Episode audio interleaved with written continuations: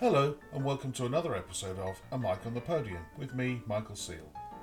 Today, I'll be conducting a conversation with a conductor I first met 30 years ago, not long after he had won the Leeds conducting competition. He's had a very successful career, holding positions in the UK, Europe, and Japan, and he is currently music director of English National Opera. I'm delighted to welcome Martyn Brabbins. Welcome, Martyn. How lovely to speak to you. You too, Mike. Um, I want to start, if I may, right at the very beginning. What were your very, very first, earliest musical experiences? My first, well, I, as a youngster, we moved around quite a lot. I think we lived in four or five places before I was eight. And then when we landed in a place called Towcester, which is spelled T O W C S T E R, uh, nothing to do with bread at all. when I joined the school, the primary school there, the, the mates that I made were all seemed to be members of Towcester Studio Brass Band. So I thought to myself, why not have a go? I asked my mum, would you mind? Because uh, I remember her being having quite a, an antipathy towards the, the treble recorder, which I fully understand. but um, she was more than happy for me to go and try the brass band. So yeah, I went and the, they gave me an instrument. A lovely old guy called William Bell, who seemed from this distance, he seemed to be an ancient uh, gentleman, gave me my first uh, lessons on. Well, I think it was the baritone horn at that point. So I then, I then moved on to the euphonium quite soon after. And uh, from the euphonium, I read that you then went on to become a trombonist as well. Yeah, well, I spent all my teens pretty passionate about brass banding. I don't know if you knew or you know anything about brass band, the world itself. It's a a very specific world. Much of its energy and attention, and perhaps too much of it, is focused on competitions.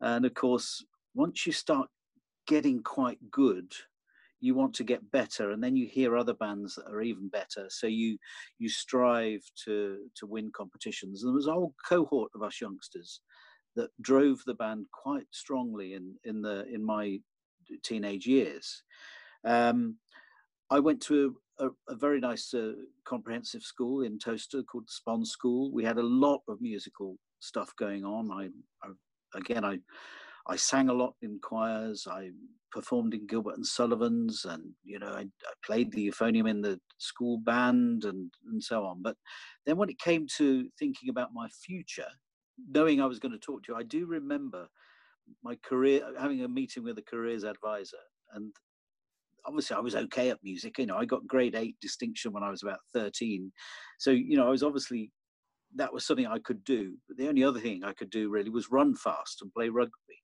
the, careers advisor said, "Oh, why don't you think about military band, joining a military band?" And you know, I thought, "Oh, I don't know if that really." That's my my thing, and it wasn't to be. I wanted to go and study music seriously because, of course, I did music GCSE, music A level, and then applying to music colleges on the euphonium.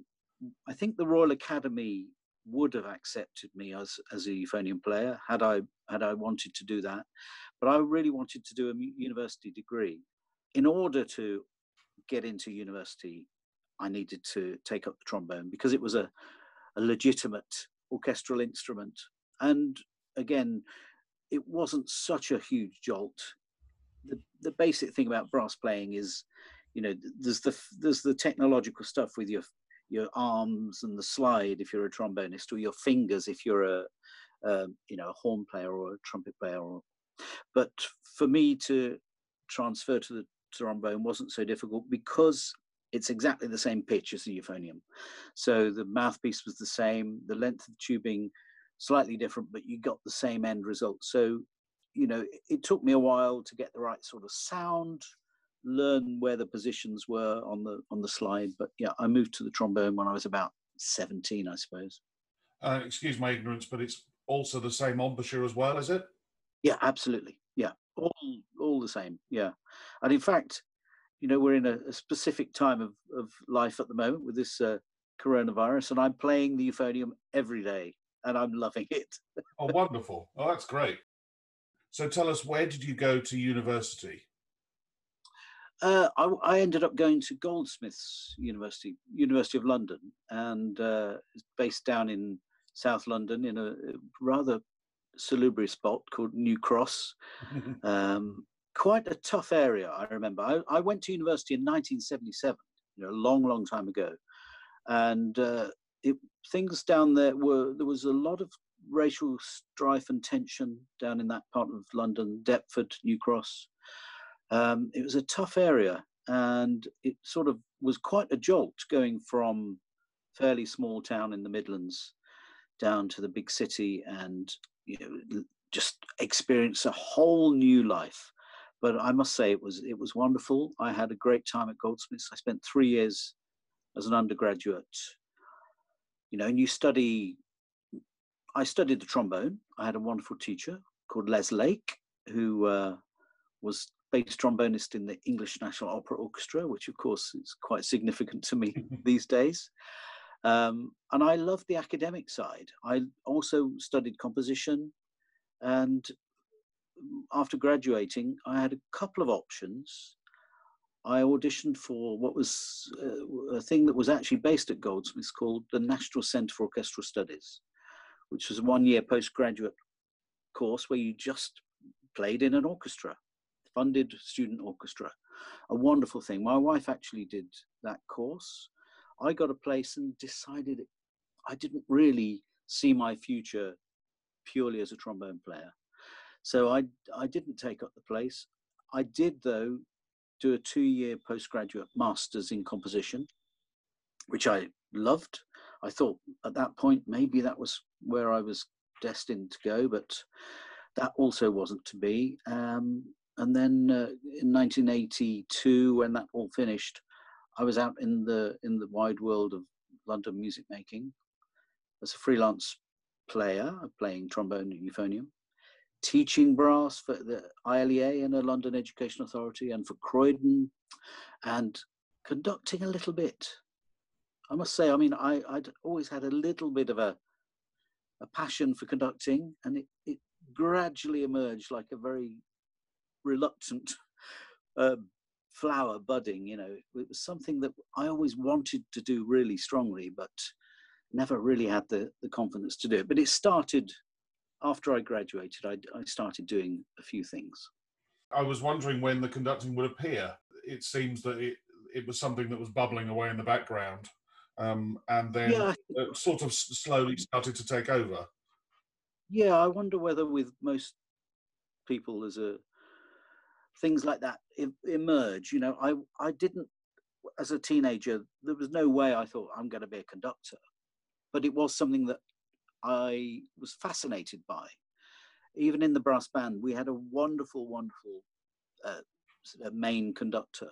It was a William Scholes, his name was. He was a Salvation Army musician, and he was extraordinary. I still remember the things he said. You know, to me about how you get players to do things and how you make how you make a crescendo work. You know, if you see a crescendo, you just play a bit quieter, and things, you know, lots of things. That, and he would use phrases like, you know, just a fag paper gap between those two notes. You know, I can remember so much yeah. from that that guy from all those years ago. And then, yeah, I, it kind of emerged. I suppose I felt that I didn't have the right credentials as a brass band boy, as a you know working class background. Uh, I saw myself not in the you know I saw other young conductors out there, and saw the routes that they'd taken to get to where they they got to, and I thought, mm, that's not necessarily. I'm not. I'm, I'm a bit of a square peg in a round hole. Hmm. But, you know, I started doing a bit. The first paid conducting I did, and I must tell you about this, mm. was this. Every Wednesday afternoon, I would catch the train from Waterloo down to Claygate, which is somewhere down, you know, Surrey-ish, and I conducted the Claygate Towns Women's Guild Choir for two hours on a Wednesday afternoon, and it was people by sweet elderly ladies. I remember the, the secretary, she used to write out little pay, paying chits for me. Her name was Doris Smith. And I can still, I still remember that really fondly. And it was quite instructive. You know, if you can make something happen with, I know, only about 15 of them on a good day, if you can make something happen uh, from that, from those, you know, if that was your your your source material, then perhaps uh, you you had a, a chance of making other more able people create something too. So yeah, there was that, and I conducted, I think for about two years, the El Dorado Operatic Society. Oh, what a wonderful name! Yeah, we did South Pacific. We did Fiddler on the Roof, and Karen, my wife, was the fiddler. Uh, we did half a sixpence. So you know, I did lots of kind of that kind of stuff. Mm. And the brass band didn't disappear. The conductor that I mentioned earlier, William Scholes, retired. And I was probably about 23 or something, 22, 23. And I went and conducted the band that I was a player in as in my school in my school days. So I used to catch the train up to uh, Milton Keynes or wherever and uh, get a lift up to Towcester every Tuesday and Friday night. Where I had two two smashing years with them. Again, you gain so much experience of uh, you know how to make things happen, and yeah, uh, on it went.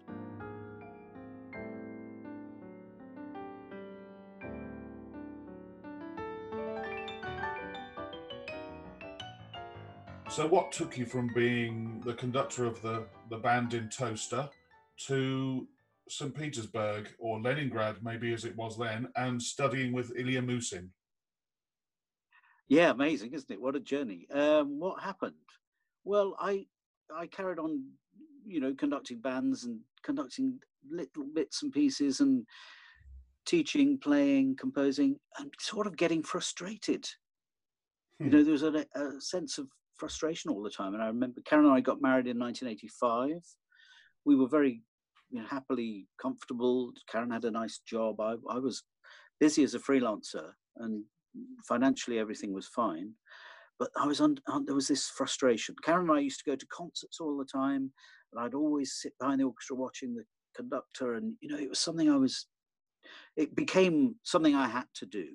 Mm. So there came a moment. I remember we we were driving back from having spent a couple of days on the south coast somewhere, and I said to Karen, this has got to stop. I've got to do something. I've got to do one thing properly. Be it conducting, then great. So I applied for three things at that point. I applied for a British Council scholarship to go and study in, in Leningrad. Uh, I applied for a teacher training course and I applied to be assistant head of music at St Paul's Girls' School, assistant to Hilary Davan Wetton at the time. So as luck would have it, I was offered all three. so I, obviously, I took the scholarship to to Leningrad. That partly was inspired by Sian Edwards, who I knew I'd played in various little orchestras that she um, put together and conducted. And I got to know Sian a little bit, and she said to me at one point, "Well, why don't you, you know, do what I did? I must have called her and said, look, I'm frustrated as as, as can be. What what do I do?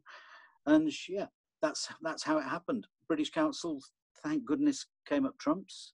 And in 1986, September 86, I went off to to Leningrad uh, with lots of clothes, warm clothes, uh, a few scores, and a very very basic knowledge and skill of conducting, which Musin quickly found out I had a very basic knowledge and skill, and got me go. You know, really took me back to the beginning and worked worked with me for a year.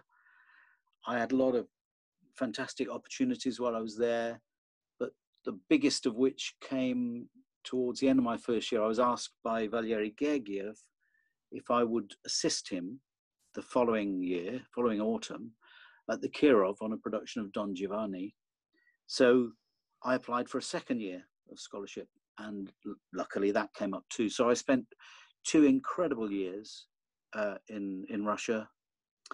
you know, living in that society, uh, surrounded by those incredible musicians, but also experiencing, you know, the hardship of the winters, uh, the, the you know, lack of produce in the shops, the di- hardship of life generally, which uh, we in the in the relatively pampered West certainly didn't understand at that point. It was extraordinary two years, and it changed my life. So, can you give us an insight into how Musin taught what he taught you? I mean, amongst us conductors, there are probably two great teachers in Europe, at least in the 20th century. That's Ilya Musin and uh, from Finland, Jorma Panula. So, what was Musin like? Well, he was, as a human being, he was very, very humble, very gentle, extraordinarily wise and intelligent, widely read, um, and quite old. So he had a lot of experience. You know, he he he enrolled at the conservatoire the same time as Shostakovich in the same. You know, he was in the same queue lining up to enroll. Wow.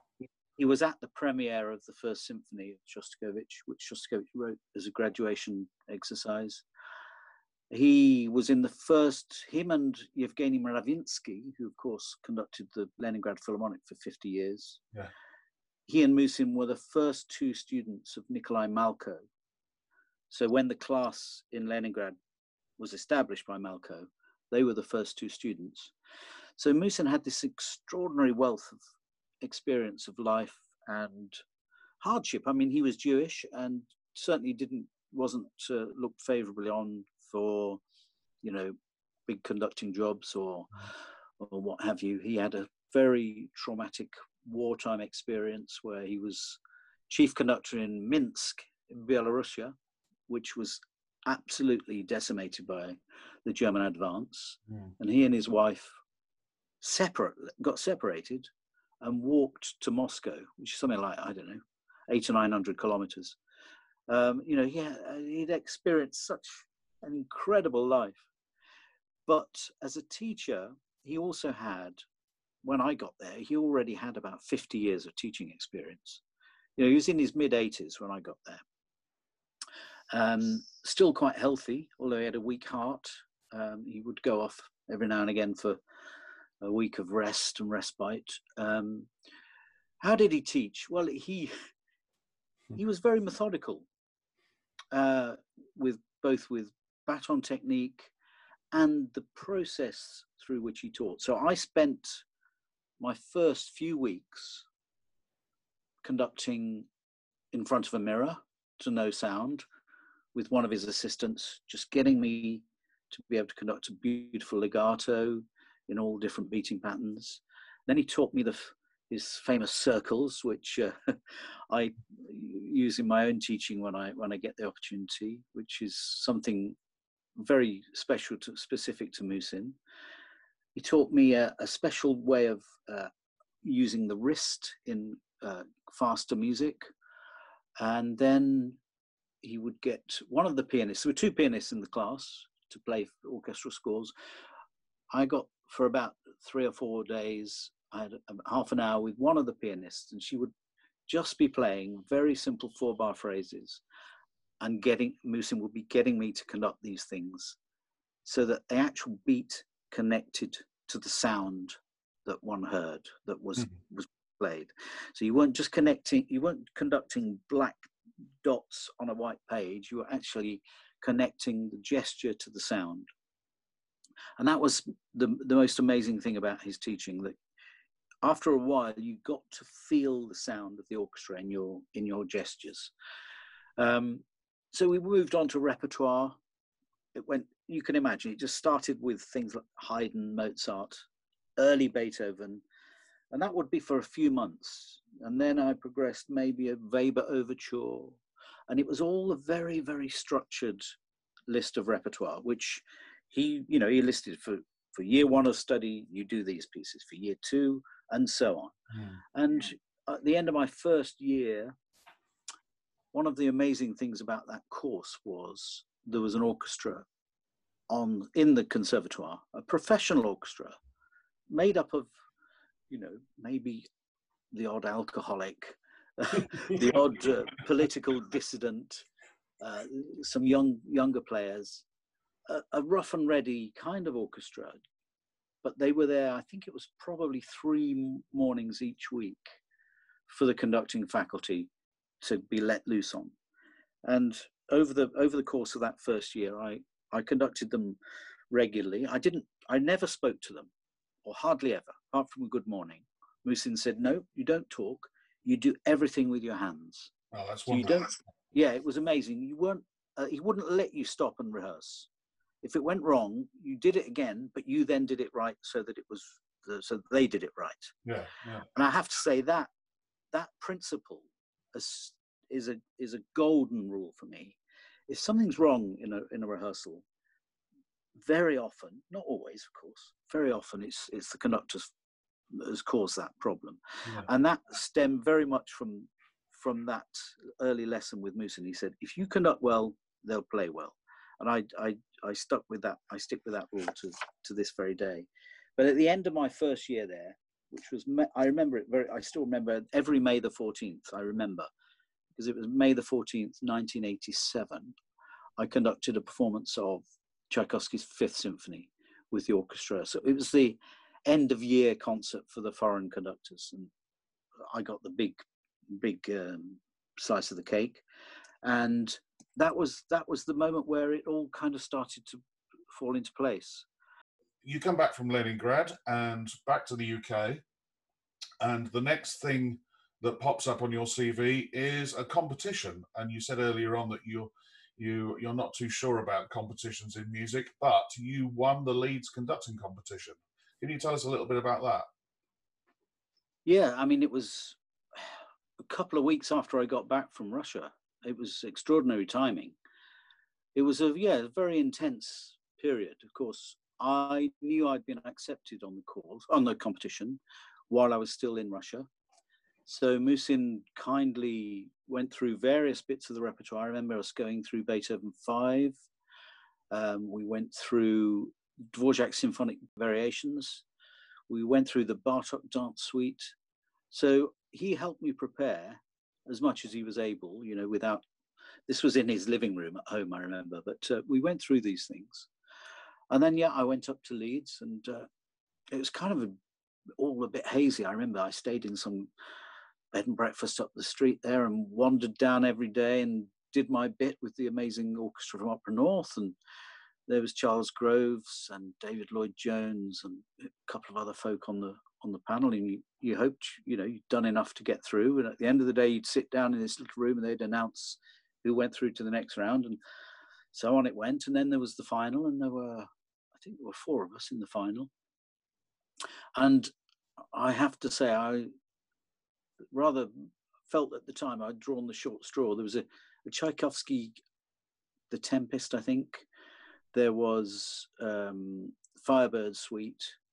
There was something else uh, which I can't remember. And then I had this, as I mentioned earlier, the symphonic variations of Dvorak, which, if you know it, is kind of I know is it 28 variations and a fugue. I mean, it's Yeah, it's a real so Yeah, it's a it's a big But old I- piece, um, quite Yeah, rambling it- piece. yeah, it rambles and it's got so many different gear changes and tempo changes and variations and and you know I was absolutely gung ho and I'd committed it to memory and I did th- did it from memory in the final and it went pretty well. Um, but you know it's not a flashy piece, so I was expecting expecting the worst, but uh, thank goodness I I came out on top and you know from that moment you know, a career is nowhere near guaranteed, but at least you've got a pretty good kick up the backside to get you started. And you know, there's a cash prize. There were invitations to, I don't know, eight or ten orchestras probably. And as you as you very well know, if you do if you do okay and they like you, you that's how you'll develop a career because you you'll get asked back. So, yeah, and, so yeah, you're out there now in the big wide world with guest conducting engagements and commitments. At any stage, are you thinking now about uh, being a music director somewhere, or are you just happy getting out there, forging a career, getting your diary filled up with work? Is that what you were thinking, or did you already think, do you know what? I'd love to be a music director somewhere. No, it's not. It's not my way. I'm afraid. I was just. I couldn't. You know, I was grinning all over my face just being out there as a conductor, and there was very little thought into progress or journey. It it was quite slow, I must say, getting going, and I have no problem with that. I mean, I was quite a late starter. I was 28 or 29 when I won the competition, so that's quite old in these days of uh, young conductors. That's very true. But, yeah, but um, you know, I I I was really happy just to forge a steady way forward and make you know make mistakes in in in in private and you will have experienced some of those as leader of the kent county youth orchestra in one of my early concerts that uh, I remember it very, very well, uh, but very, very fondly actually as well. Um, it was a really good week, and I remember the first time I played for you in the profession, bouncing up to you and saying, "Do you remember me?" And, and you, fortunately, you did. Um, but yeah, I remember that week with the, my county youth orchestra incredibly fondly. Yeah, and you know, I did Kent, I did Sheffield, I did a few other youth orchestras, and you, you know, you you really can get to learn repertoire, and you can begin to understand how how things work. One of the early big, I suppose I'll call it a big break, was to get to conduct the BBC Scottish. I say that it's a, it was a big opportunity because I still conduct them. You know, this mm. is 28 years later or something. So for me, that relationship with that orchestra has been a thread of pure gold through my whole life. You know, one of the guys in the in the marketing team the a couple of years ago came up to me with a list of pieces I'd done with them. It's over a thousand pieces. My you God! Know? Wow, that's yes, amazing. So you know, you that's where I've really learnt what I, I, I probably I've learnt probably learnt more with them than than with any in any other way uh, throughout, over the years. So I'm incredibly grateful to them. People often ask me about have often asked me about ambition over the years. I just want to do things better with great musicians and great orchestras and so on. The one ambition I suppose I would have is to conduct more Wagner. So maybe that might be possible as music director for an opera house. One, one will see.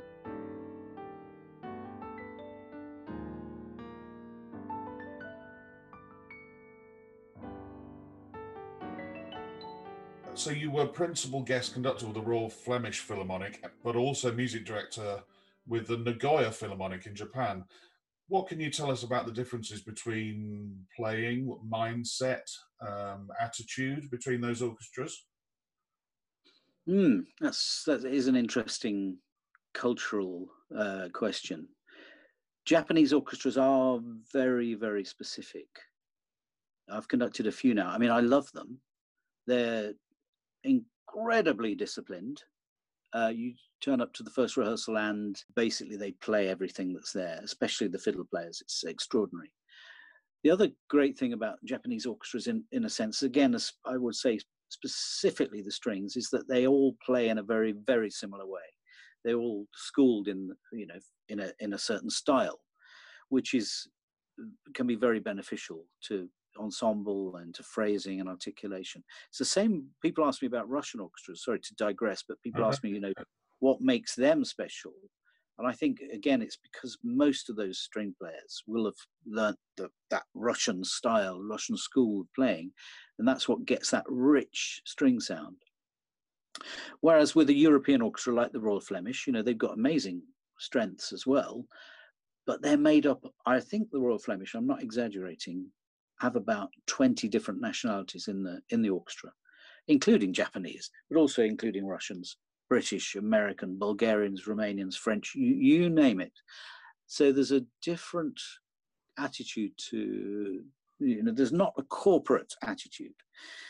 You can tell a joke to a british orchestra and everyone will understand. You tell a joke in in in antwerp and you know half of them three quarters of them got a clue what you're talking about. So uh, but the other the other big difference about chief guest to um, music director, of course, is the there's there's a much greater responsibility as music director in in artistic planning, um, pastoral care with the musicians. You know, just contact with the musicians, contact with the media, uh, you know the the public. It's a it's a, a bigger bigger challenge altogether, and that was interesting in Japan. Uh, they they're a wonderful orchestra, wonderful group of people, uh, interesting management. I mean, I was flabbergasted to find because they're sponsored by Toyota that some of their higher management people were Toyota employees, kind of checking. I mean, this isn't probably not how you best to phrase it, kind of checking that the Toyota's money was being spent in the right way.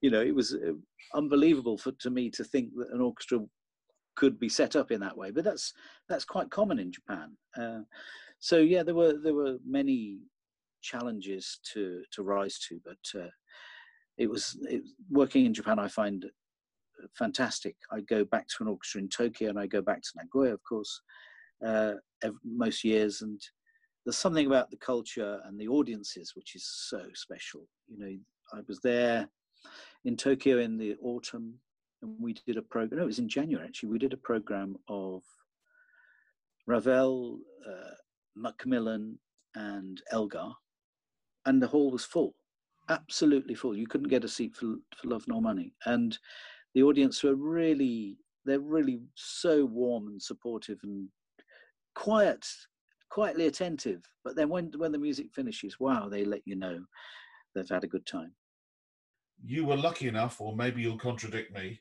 to be the conductor of the sixth live performance of Havergal Brian's Gothic Symphony. I wonder whether you could tell us a little bit about how that was to put that monster of a piece together. Oh gosh, no, I do find I do feel lucky to have done that. It was an, a totally memorable uh, experience, not just the performance, but the whole journey to get there. I mean, so we ended up with 990 performers in the wow. Albert Hall. You, so, couldn't find, you couldn't find 10 more. we did. We had them, but they was there was there was sickness. We hoped for a thousand, but it oh. didn't quite. so uh, yeah, you can just you know think about any piece that's got that number of performers in it, and you can imagine the logistical uh, struggle we had putting it together. So the most fortunate thing in in the process was um, that we had a producer of a of the BBC National Orchestra of Wales, who were one of the two orchestras, the other being the BBC Concert Orchestra, who had been involved in a performance before. Now, that proved invaluable. He kind of knew where the, the all the logistical problems were, and I remember spending several hours with a few guys putting together a plan of action. You know, how many choruses would we need? Well, it ended up with six symphonic choruses. How many children's choruses will, would we need? Well, it ended up with two, one of whom was the CBSO Youth Chorus, as you're uh, connected. Um, soloists were quite it was just four soloists but the two orchestras in themselves that's already quite a number of musicians were not sufficient to fill fill all the all the seats I mean, there were 11 clarinet parts oh, for wow. instance so, um, there were off there were four offstage brass bands with timps in each each one of them uh, which were in the Albert Hall were sort of on the side stalls here, to my two on one side, two on the other. There was an offstage trumpet choir of I think nine players that played for about 20 seconds. They were up in the balcony, up above the organ. There was an offstage bit of soprano and on-stage soprano. Uh, there was organ. It, it just went on and on. So the choruses could, how how do they rehearse? They all rehearsed individually. I mean, the the parts it was split into two choirs by Havergal Brian, but then it's multi divisi within those choirs. I think at some points there's something like 48 individual parts going on in the choruses. Uh, they all rehearsed it separately, and then again, Birmingham features. We had I remember having a day in the town hall with two amplified pianos on stage, me, a number of chorus masters, I can't remember how many, and the 500 or so choristers to try and mold the thing into some kind of shape. The orchestras we rehearsed in Cardiff, we managed to rehearse some of it in the studio uh, of, the, of, of the BBC, but then when we put the whole thing together for part two, just the orchestras, we had to go to a much, much bigger venue in Cardiff. Then we all decamped to London. We had rehearsals in Alexandra Palace, which is in Wood Green, North London. Massive, massive spaces. Yeah, yeah. And we had uh, we we had Tutti Orchestra. Then we had Tutti with the choruses and the soloists. And finally, we had a couple of sessions in the Albert Hall to try and get this thing into some kind of shape. It, part one is okay in that it's purely orchestral, but the biggest part of the piece, the second part, uh, with all the forces, we we didn't get really to play it through uh, in one go. We we didn't have the time to to do a run through simply because it was so complicated getting things together. I mean, you know, you can imagine how far away some of those people were. But then the performance came. It sold. The, I remember the, the the concert sold out in two hours, and it was packed. It was packed with musicians, of course, and um, I think you know one thing I love about concerts and quiet endings is the silence you get at the end of a concert. And I think we had 35 seconds of silence at the end of that one. And it's one of the um, absolutely memorable feeling of going through this tumultuous two hours of music making and ending up with this extraordinary silence, which then erupted into cacophonous, you know, uproarious applause. And it was, yeah, it was an amazing, amazing night, not to be forgotten by actually, for, probably for most people, players I come across, still talk about it if they were involved. Yes, that was something else. I mean, I'm one. I suppose, going back to ambition, my my other ambition would be to conduct that piece again, and be the only conductor ever to conduct it twice. So, in 2016, you became the music director of English National Opera, and so you've been there now four years. Have you enjoyed it? Oh, it's amazing. I love being music director of ENO. I mean, it's just an extraordinary group of people from, you know, the wig makers through to the makeup artists, the stage management through to the amazing orchestra and chorus. Um, we have a, a, over four years, you get to know people, you get to be feel part of a, a, a extraordinarily passionate and brilliant team, and to feel you know that when you're in the pit there that you're leading this these amazing performances that they put on it's yeah it's it's extraordinary. It has its challenges as everybody that knows anything about english national opera will will know. But i think every opera company in the world has extra challenges which uh you know we we live to to face those challenges. And currently we're in one at the moment you know we've had to cancel several performances. I had five more performances of Butterfly to do when uh, the theatres closed. We'd done the first night of an amazing new production of Figaro, so six or seven performances that cancelled, and there was a beautiful Rusalka in the making, which didn't even get to the stage. So, oh, that in itself is heartbreaking. Such a shame. Yeah, real shame.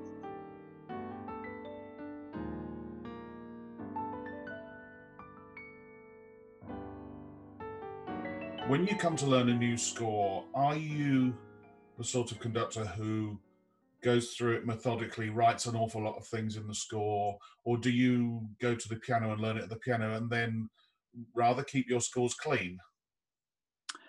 Uh, I'm not much of a pianist, so that doesn't really help me. I do do a little bit of work at, at the piano. Scores I read through initially and with a pencil, just a, a 3B Mitsubishi special I hmm. pick up in Japan. Um, I don't mark my scores very much. I find it distracting, especially colours and goodness knows what. I, I, I, yeah, they would put me off in performance. I, I read through. I sit on trains and read scores and look at scores, and people look at me and think I'm some kind of strange person. But well, they're probably right. You know, I use my travelling time to learn scores. I, le- I I'm a voracious score learner. I love learning scores, and the more I conduct, the more the kind of more efficient I am at it. So it's something that is second nature to me now to to be able to read scores and imagine what what's going on. Even you know I conduct quite a few premieres and can get to the the nub of things. I I put a bit of that down to the fact that I I'm very sympathetic because I trained as a composer. I know the pain they all go through, um, and I listen to recordings. You know, I'm not I'm not ashamed to admit that. I know some some might be. No, I listen to listen widely. I don't listen to one recording over and over. That would be fatal. Um, one thing I do enjoy listening to, if, so when I come back to Tchaik 5, like I did the other day, in the past, although I didn't do it this time, I've gone back and listened to my own performances of it, which have been broadcast on on the BBC, and you, I can you know get copies of. I find that fascinating because you feel when you're conducting something, oh yeah, that that was okay, you know, that corner went quite well, and then you listen back and you you then realize, oh no, I microscopically because you know I don't think people quite realize how precise tempo is. Mm. If you're out by one percent you may as well be out by 25%. So that's when I that's when those recordings of your own performances can be so revealing because you think you've done it in one way, but when you're actually doing it, you're involved in in doing it and and that's that means your ears are not quite as free as when you're just listening to something so yeah that can be a fascinating learning uh, tool especially tempos you know, tempo is usually okay, but it's the corners. When you're turning corners, do you do it just right? Do you make the transitions work in really in the way you want? So that that can be fascinating. I, I've seen an interview where one conductor, it was Paavo Järvi actually, says that that not listening to recordings is a foolish way forwards. If you if these all of these recordings now and videos and YouTube and Spotify, they're all there and you should listen to as many recordings as possible when learning a new piece because you hear how other people do it you hear rights you hear wrongs you form opinions. And and then another conductor um, simon rattle said he listens to it very very early in the learning process and very late and then maybe after even after he's performed it as somebody else's performance. This snobbish um, premise that some people have oh no no i would never listen to another person's performance before i learn the score it seems to be rather cutting their own noses off to spite their face. Yeah, I'm I'm with you on that. I think there's there's everything to be gained uh, by listening um, and experiencing, you know, other other ways of doing it. It doesn't mean saying at, at, all, at all that you're going to do it that way. No. But it's it can teach you so much, and there's, you know, you, you I love watching people like Abbado. Um, you you just see this kind of the spiritual nature that he gets in it. And who's the who's the the old Swedish guy? Oh, Herbert Blomstedt. Herbert Blomstedt. I mean, it's like a religious experience that he goes through, and the way he he he creates an aura. You know, there's something about conductors that has to create something more than just you know the the obvious stuff and it's amazing I'm, again you, one doesn't emulate how they do it, but it's amazing to see what these people do and how one's personality is incredibly important in uh, in how what the performance is and how the performers respond to you as a conductor. You are a visiting professor at the Royal College of Music in conducting. Do you enjoy teaching? If so, is your teaching influenced at all by your experiences with Ilya Musin, or is it a mixture of that and then your experiences of being a conductor? Yeah, it's it's a bit it's a bit of both. Obviously, one one has to put one's own way of doing things. I, I'm I'm not Musin, so I approach it very differently to him, and I don't teach in the long process way that he does. I just don't have time to do that. So, yeah, I I, I put my own way of doing it, but it's all influenced everything I do as a conductor really has at the background the Musin principles.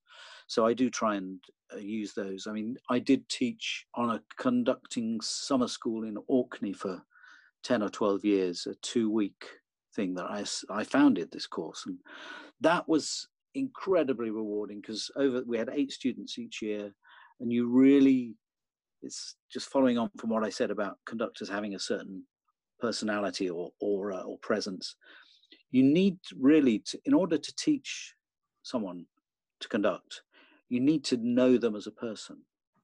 you need to know how they tick. You need to know what uh, hang-ups they have a little bit, or where their strengths are, or you know what might need curbing, what might need exaggerating. And over that two-week period in Orkney, we used to really get to know one another because you're captive in Orkney. You know, you ah. there's not much to do, no. and we, it was a very intensive course. We had six hours a day minimum of teaching, and we really got to the heart of certain people. And I think you know, in a in a in a positive way.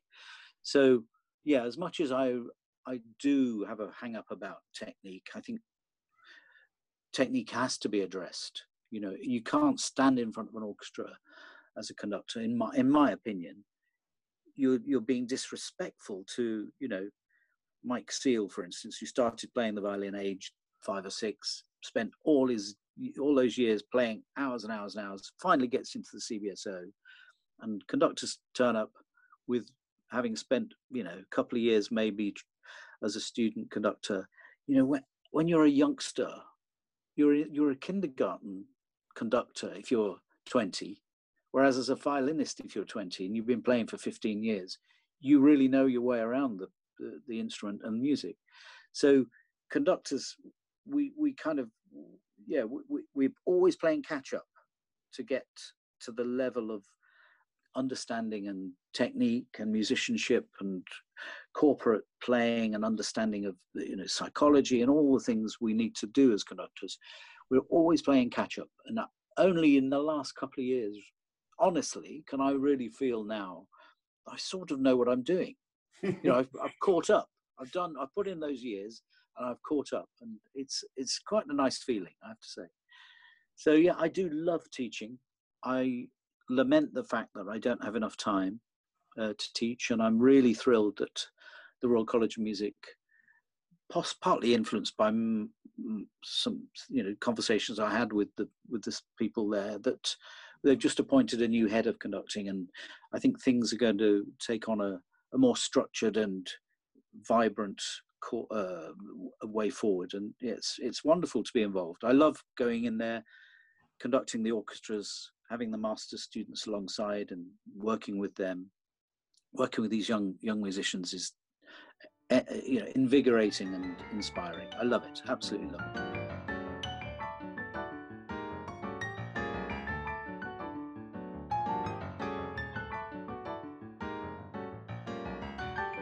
So, Martyn, every conductor will be asked the same 10 questions at the end of the podcast. Um, so, let's start. What sound or noise do you love, and what sound or noise do you hate? Birdsong, I love. I'm surrounded by birds here in the country. And music, I hate as a concept. Music in the background. If you had 24 hours free, what would you spend it doing? Oh gosh, uh, being with my family. Who would be your favourite conductor of yesteryear? Uh, the one I admire the most probably is Carlos Kleiber, and the one who's influenced me the most would have to be Ilya Musin. And who would be a favourite current conductor? Um, Andris Nelsons. I love his what he does and how he does it. What is the hardest work you have ever conducted? Oh dear, that's really tricky. I mean, I suppose since we talked about it earlier, the Gothic is tricky. Pli Selon Pli, Boulez. Mm, yeah, yeah, yeah, that's hard. Really complex piece. Um, and Mozart. Because of its beauty and simplicity. Because of its perfection yeah. because it's perfect. I mean, as a conductor, I'm always terrified about serving the music uh, adequately, and I think Mozart, I find the hardest to to get close enough to. When traveling abroad to conduct, what item or items could you not leave home without?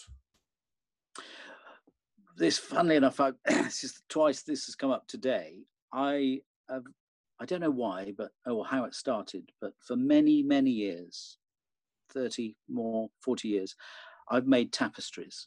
So I currently take with me always a bit of tapestry canvas, some wool, various colors, and some needles and a tiny pair of scissors.